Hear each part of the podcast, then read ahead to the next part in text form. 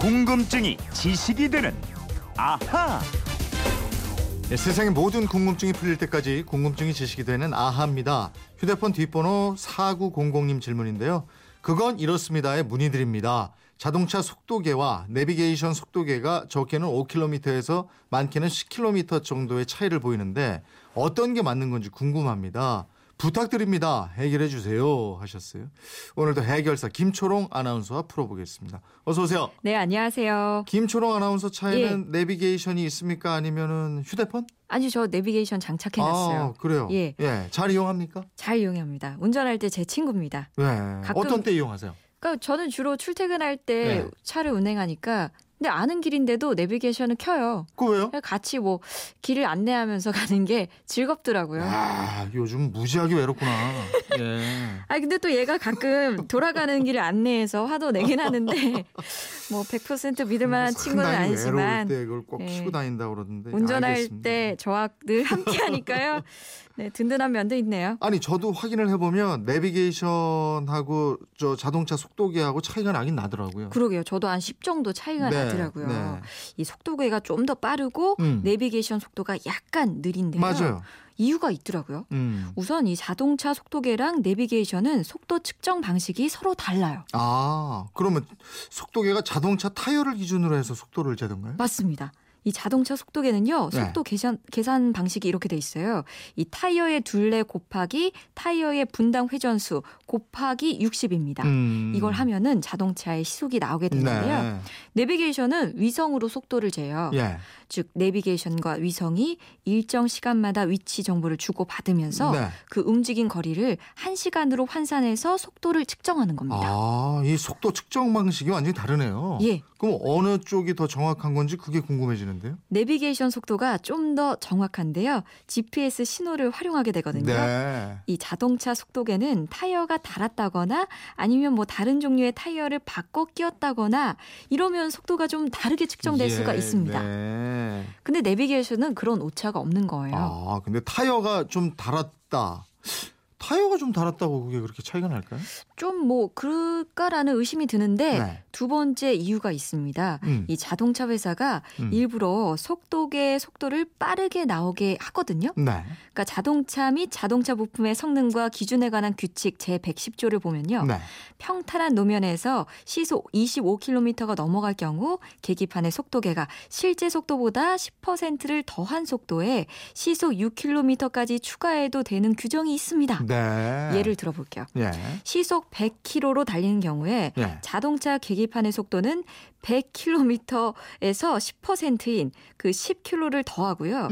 여기에다가 다시 6km를 추가해서 시속이 116km 사이에 표기될 수가 있습니까? 그러니까 100에서 116km 사이에 표기가 될 수 있도록 만들었어요. 아, 근데 그러면 이런 차는 116으로 내가 달리고 있지만 실제로는 100km 속도로 내가 달리고 있는 거군요. 그렇죠. 그렇게 표기는 그렇게 돼 있어도. 아, 그러면 이런 규정이 있으니까 자동차 회사들은 모두 다 속도계를 예. 이 정도로 나오게 만들겠네요. 아무래도 그렇겠죠. 아. 근데 속도계의 속도가 빠르게 나오면 운전자들이 네. 이런 생각해요.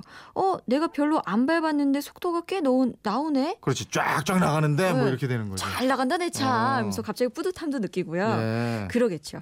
근데 또 자동차 업체들은 안전을 위해서도 그게 좋다고 말합니다. 네. 그러니까 운전자가 실제 속도보다 10% 정도 더 부풀려진 자동차 계기판의 속도를 보고 스스로 속도를 좀 자제할 것이다. 이렇게 말해요. 아, 그런 비밀이 숨어 있었군요. 예.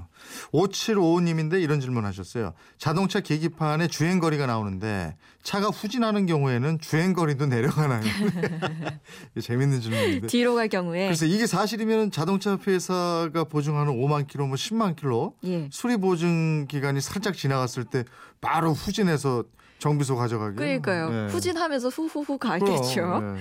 그러면서 후진 실력도 많이 늘 것 같은데. 네. 근데 어쩝니까? 이 자동차는요. 바퀴가 움직이면 앞으로 가든 뒤로 가든 다 주행거리에 포함이 됩니다. 그렇죠. 그게 이제 주행거리가 되는 거예요. 그렇습니다. 뒤로 간다고 빼주는 게 아니고. 그러니까요. 예. 뒤로 가도 가긴 가잖아요. 예, 5755님이 다 계산돼요. 그리고 2905님 질문인데요. 예. 자동차 연료 주입구가 어떤 차는 왼쪽에 있고 어떤 차는 오른쪽에 있는데 이거 왜 그럽니까? 자동차 회사 마음입니까? 이건 그러셨어요. 그러게요. 저도 제 차는 왼쪽에 있는데 이 연료 주입구는 연료통에 가깝게 설계되기가 마련입니다. 네. 근데 사실 주입구가 어느 쪽에 있든 뭐 주유소에서 기름을 넣는데 불편한 점은 크게 없어요. 네. 그러니까 방향만 잘 맞추면 되거든요. 근데 비상시다. 그러면 조금 달라집니다. 네. 만약 고속도로에서 밤에 기름이 똑 떨어져서 비상주차를 했는데 페트병으로 기름을 넣는다고 생각을 해보세요. 근데 만약 연료주입구가 왼쪽에 있다면?